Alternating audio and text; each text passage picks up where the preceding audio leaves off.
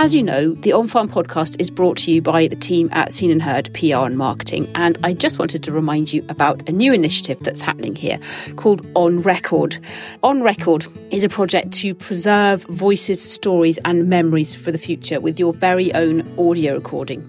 So, we're recording memories of rural life. We're travelling around Scotland, working with families and organisations to capture precious voices of family members or staff members or long serving office bearers to preserve those for posterity and sometimes for historical value. So if you think this project is something that you'd like to be involved in, and maybe you have a grandparent or a parent that you'd like to capture on audio while you can, please do get in touch. You can find out more at onrecordmemories.co.uk. Welcome and thank you for listening to this edition of the On Farm podcast in association with the Royal Highland and Agricultural Society of Scotland. I'm Anna Davis. Straight off the bat, a bit of housekeeping. We normally publish episodes on a Monday, but we're putting this one out today on Thursday, the 18th of June 2020, because today should have been the start of the Royal Highland show. We know many of you will be feeling a bit lost today. I know I certainly am. But hopefully, we can help you get in the Highland Show spirit, even if we can't be there in person. Most of this episode is taken up with a wide ranging chat between Highland Society Chief Executive Alan Laidlaw and Cabinet Secretary for the Rural Economy and Tourism Fergus Ewing MSP. I'm very proud of the fact that farmers have risen to the occasion. You know, I don't know that the, the cattle or the sheep know that we're in the middle of a pandemic. They'll keep producing milk, they keep needing to be fed. There'll be lots to get our teeth into in that. First, though, we're taking a look back at everything so far in the Royal Highland Society podcasts. If you've not yet had a chance to listen to the six episodes leading up to this one, maybe this will whet your appetite.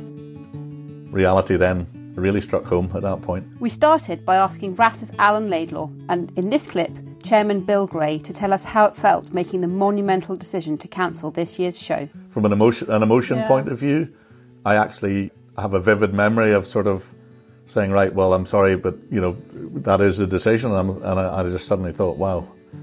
We in the boardroom, the four of us, just looked at each other, and we didn't say much for a couple of minutes, really, realistically. Episode 2, Meet Me in the Usual Place, was all about the vital social connection of rural shows. We heard how the show sparks and rekindles valuable friendships, and how staying connected is vital for all of our mental health. Also, how many people do you know who got romantically involved with someone they met at the Highland? Janie and Andrew did. We had a few drinks. Probably fair to say. Yeah. And um, we had a really good chat that night. And yeah, sort of after that, we we started to see a bit more of each other. You started texting me. And do you remember what I asked you? What did you? I said, ask? How many acres do you have? Oh yeah, probably. Many people will miss the RHET tent this year.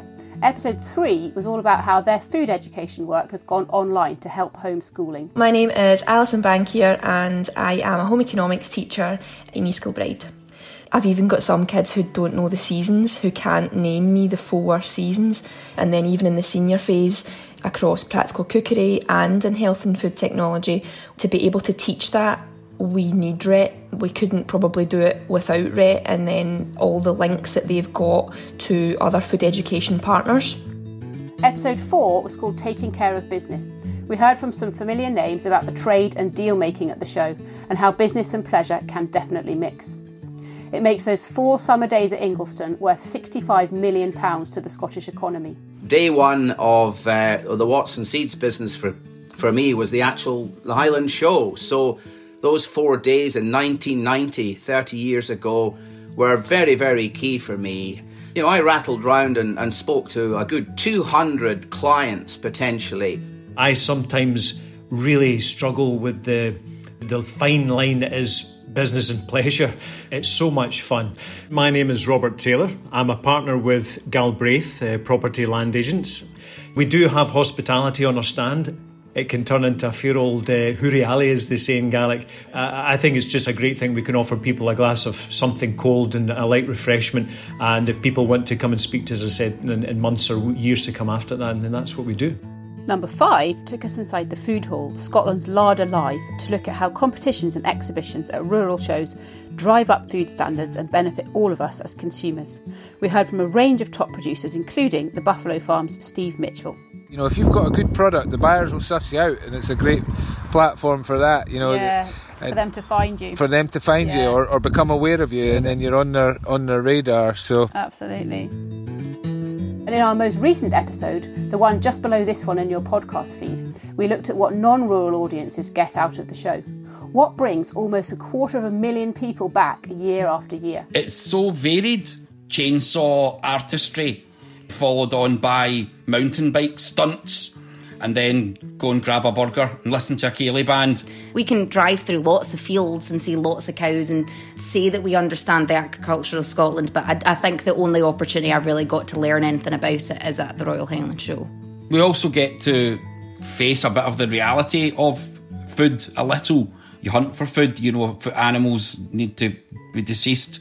It's good to face that, and it's a really good place to do it in a sensible and mature way.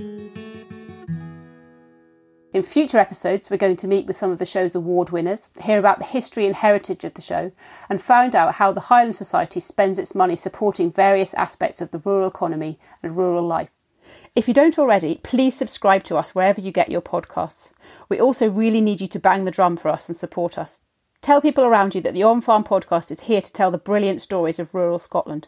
Especially tell people who might not know about podcasts or think they're for them. On Farm is always going to be free to listen to, and it's always going to be packed with stories and voices from rural Scotland.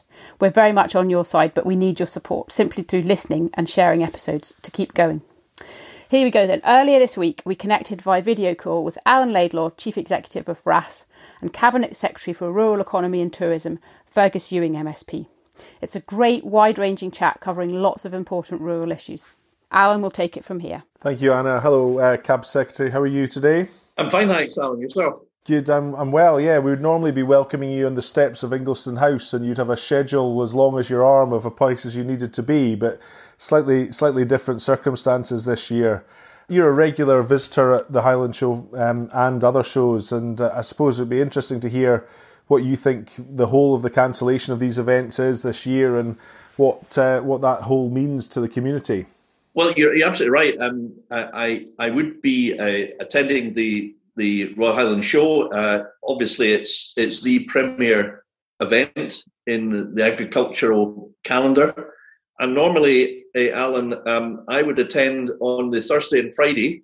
That gets me out of parliamentary duty, so you know I, I like getting out out and about, and I do very much enjoy it. Although, as you say. Um, the slight frustration is I never quite get enough time to spend in the food hall, for example, because you know there's just so many things that you would like to stop off and maybe do a wee bit of shopping for a for the family at home. But there there usually with the schedule isn't the time because you know I'm going from one speaking engagement to another.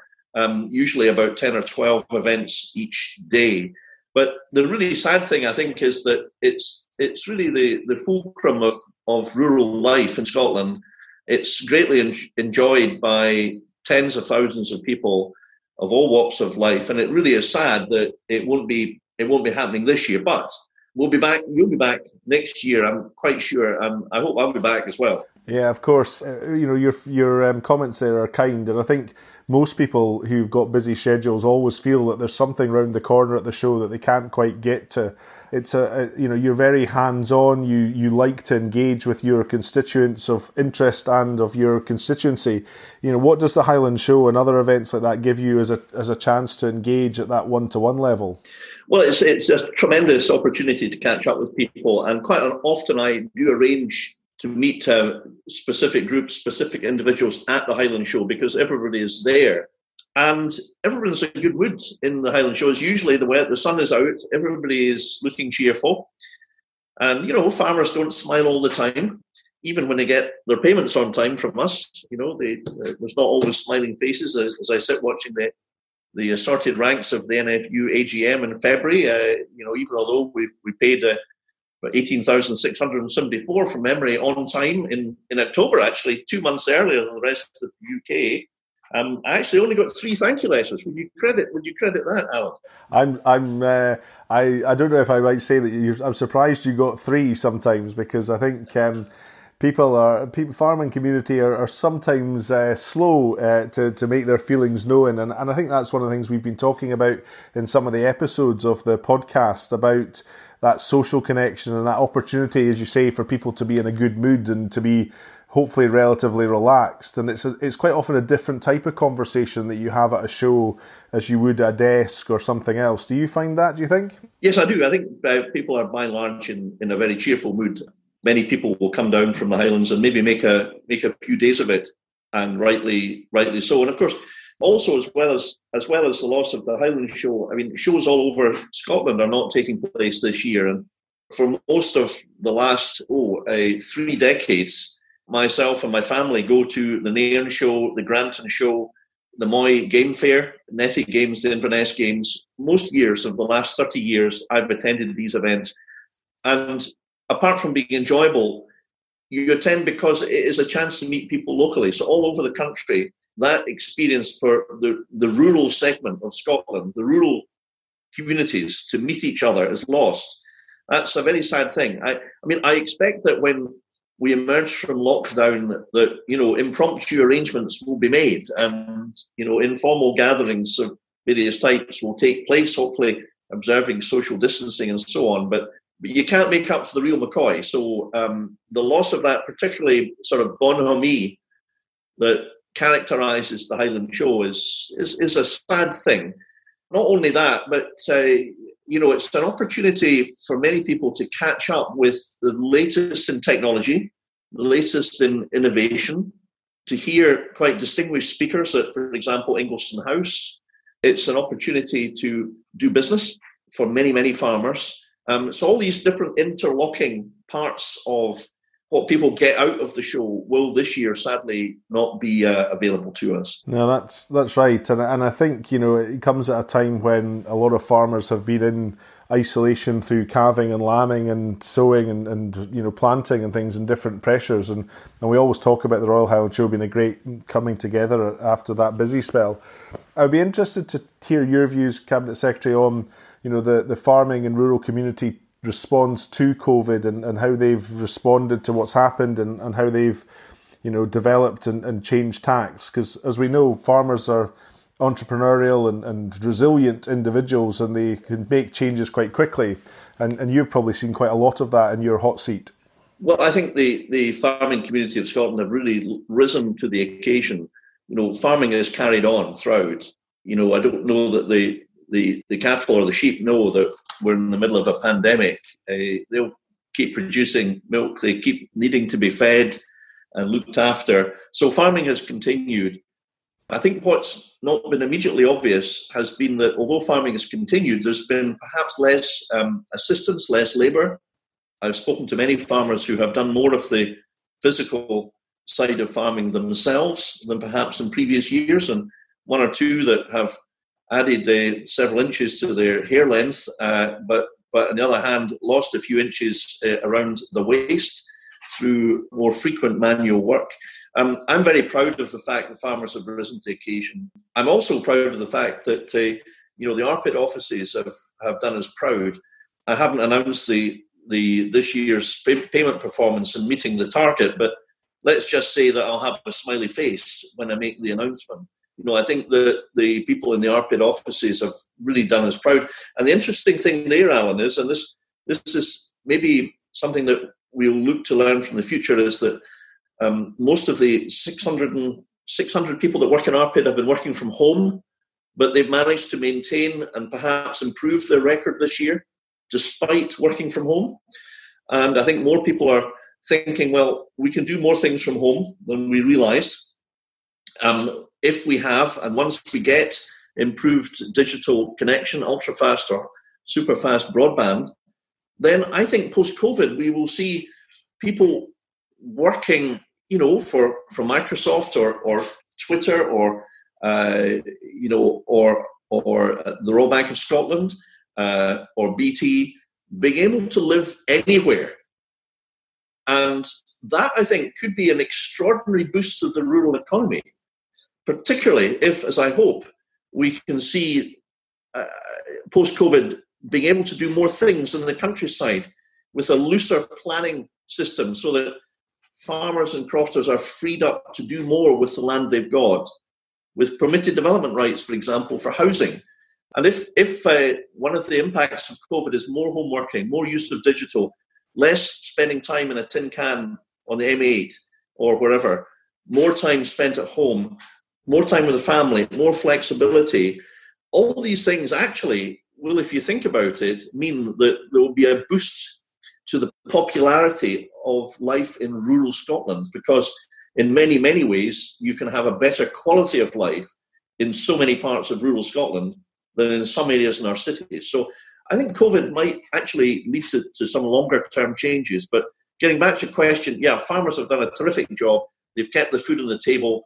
They've reminded us of the importance of food and producing food here and the risks of global food security and the fragility of imports. All yeah. of these things are, are good news for farming, I think. I think I think that's right, and people there is a connection that people are making with food and where food comes from, like no, never before in, in recent memory. And you know, you only need to see how people are worried about getting hold of staples, and you know the fact that we have flour shortages because people are baking and knowing how to bake uh, is huge. I suppose, Cabinet Secretary, how do you, what part do you think that farmers and, and, rural businesses can play in, in the immediate sort of position of, of helping lift lockdown and, and helping the, the, the recovery phase if we can start to, to look beyond where we've been over the last few months? Well, I think, you know, uh, working by example, you know, farmers have, have carried on. That provides confidence to others that, you know, life can resume you know, I've been very pleased that the whole supply chain, the processors, the, the abattoirs, the marts have been able to continue. They've adapted very quickly. And also, you know, I think there's maybe another area of change, which is that we've been pressing the supermarkets, retailers, and some of the food to go quite hard to support more local and Scottish and British produce to import less, for example, meat. I've spent a lot of time speaking to the bosses of supermarkets, recognizing that many of them do quite a lot of good things. Many of them could do more. Some of them could do quite a lot more in supporting Scotch uh, beef, for example, but also our dairy side and boost demand for dairy because there's been a bit of pressure both on dairy and meat prices. The other thing that's happening is that there will be a, an interesting green beef plan come forward about how to far more sustainably using environmental practice in in um, a the beef cattle side. We hope that that will come forward fairly soon. There's an opportunity for Scotland to lead the world in that respect as well. So, you know, the, the thinking hasn't stopped, even although the, the lockdown has, has carried on. Yeah, the, I mean, that's right. And, and every business has thought about how they can cope with change and changes to supply um, chains and, and things like that. Um, we've talked, uh, and you've talked recently, Cabinet Secretary, about rural tourism and, and, the key role that it plays on both farms and in our rural economy. Um, I think lots of people heard you last week in, in Parliament talking about a potential resumption should all factors continue in the way that they have been around the 15th of July. You know, can you tell us a bit more about that and how optimistic you're feeling about the, the agri-tourism sector and, and rural tourism in general? Indeed, well, I, I, you know I think agri-tourism has improved in leaps and bounds in, in the last last uh, ten years and will continue to do so. You, you're right, Alan. Last week I announced the, the date of the 15th of July as the target date for resuming tourism, and that means uh, that means all accommodation, and it means restaurants and bars, provided social distancing can be observed. It means uh, visitor attractions uh, as well. Most things, really, apart from things like pop concerts and conferences where people are kind of cheek by jowl. That's more challenging.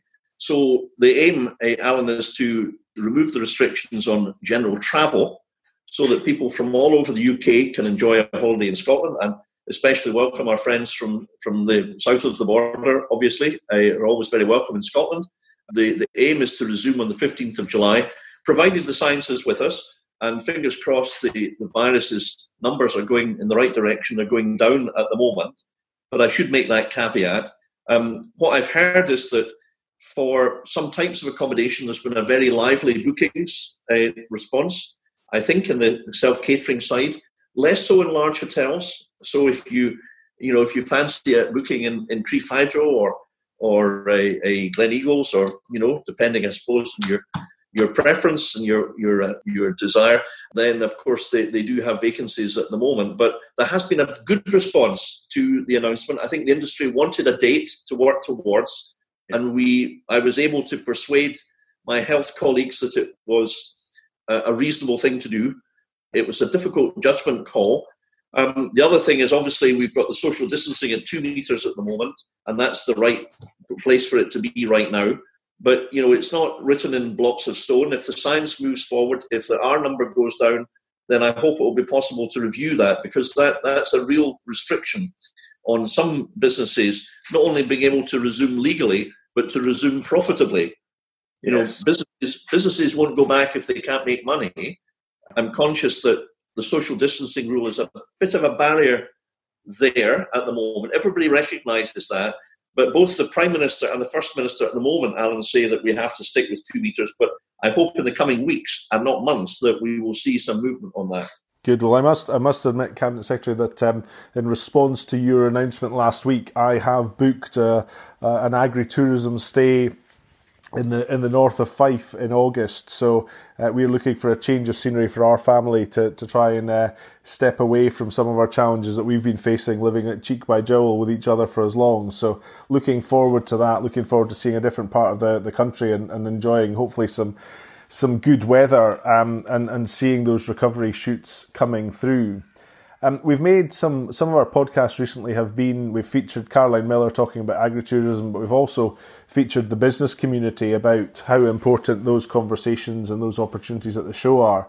But we've also talked about both RHET and RSABI as, as organisations that I know you are um, familiar with and, dare I say, probably fond of in terms of the, the things you've said in the past.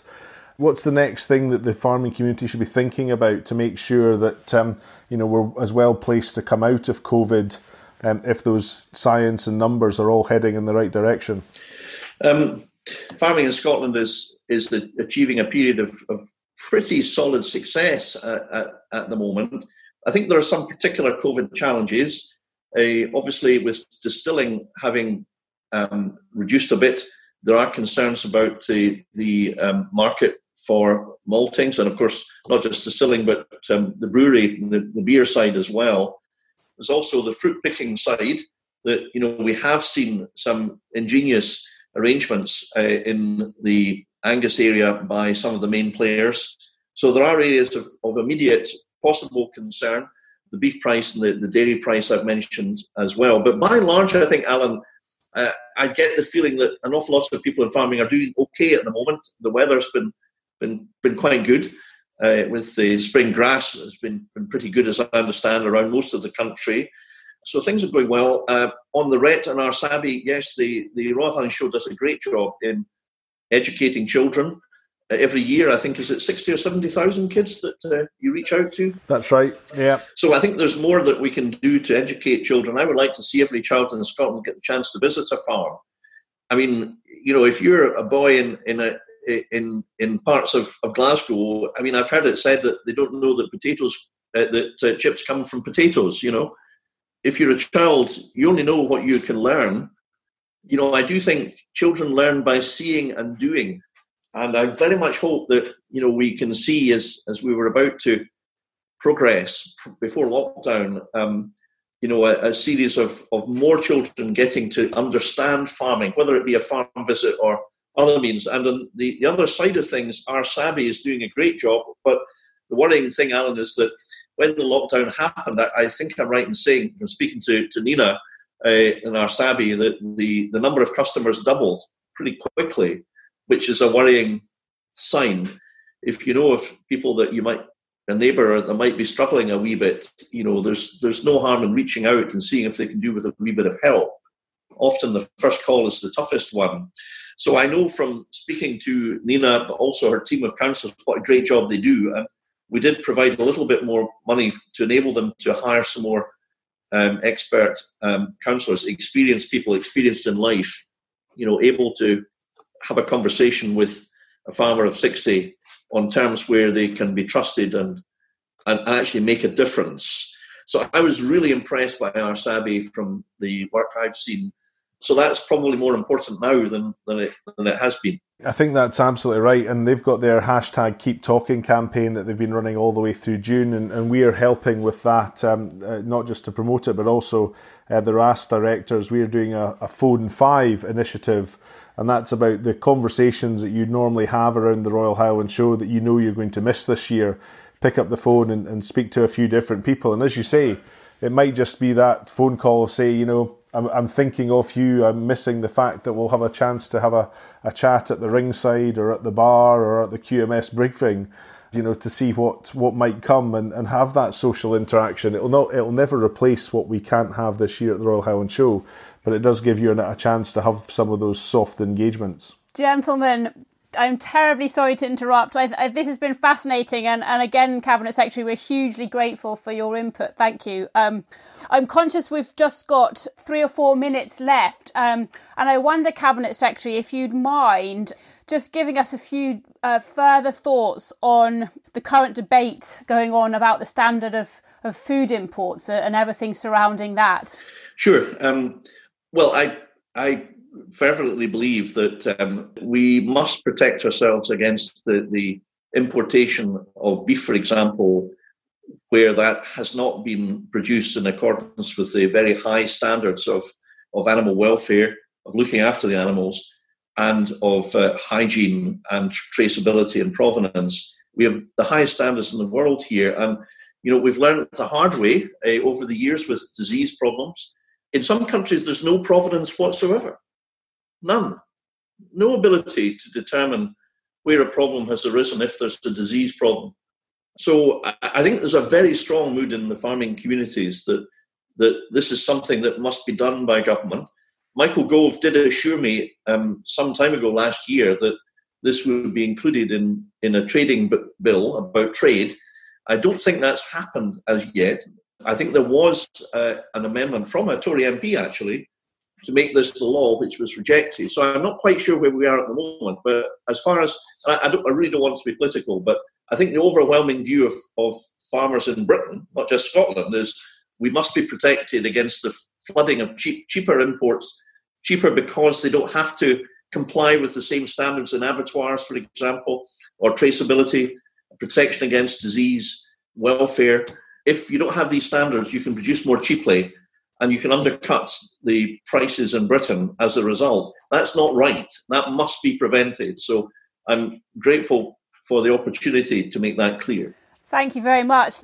And I know from your ongoing support of Scotland Food and Drink, for example, that you know you you support in exactly the same way we do that Scotland is a land of food and drink with the most phenomenal reputation, and, and we need to make sure that that reputation stands strong. Well, indeed, and uh, you know that's uh, it's one of Scotland's greatest assets, and it will continue to be. You know, with post COVID, we will continue to be producing high quality food thanks to Scotland's farming community, and uh, I'm very proud of them. I think I think that's right. That we don't miss the opportunity to, to make those connections and, and celebrate them, whether that's at home because we're getting local deliveries of local food, or whether it's at something like the, the Royal Highland Show.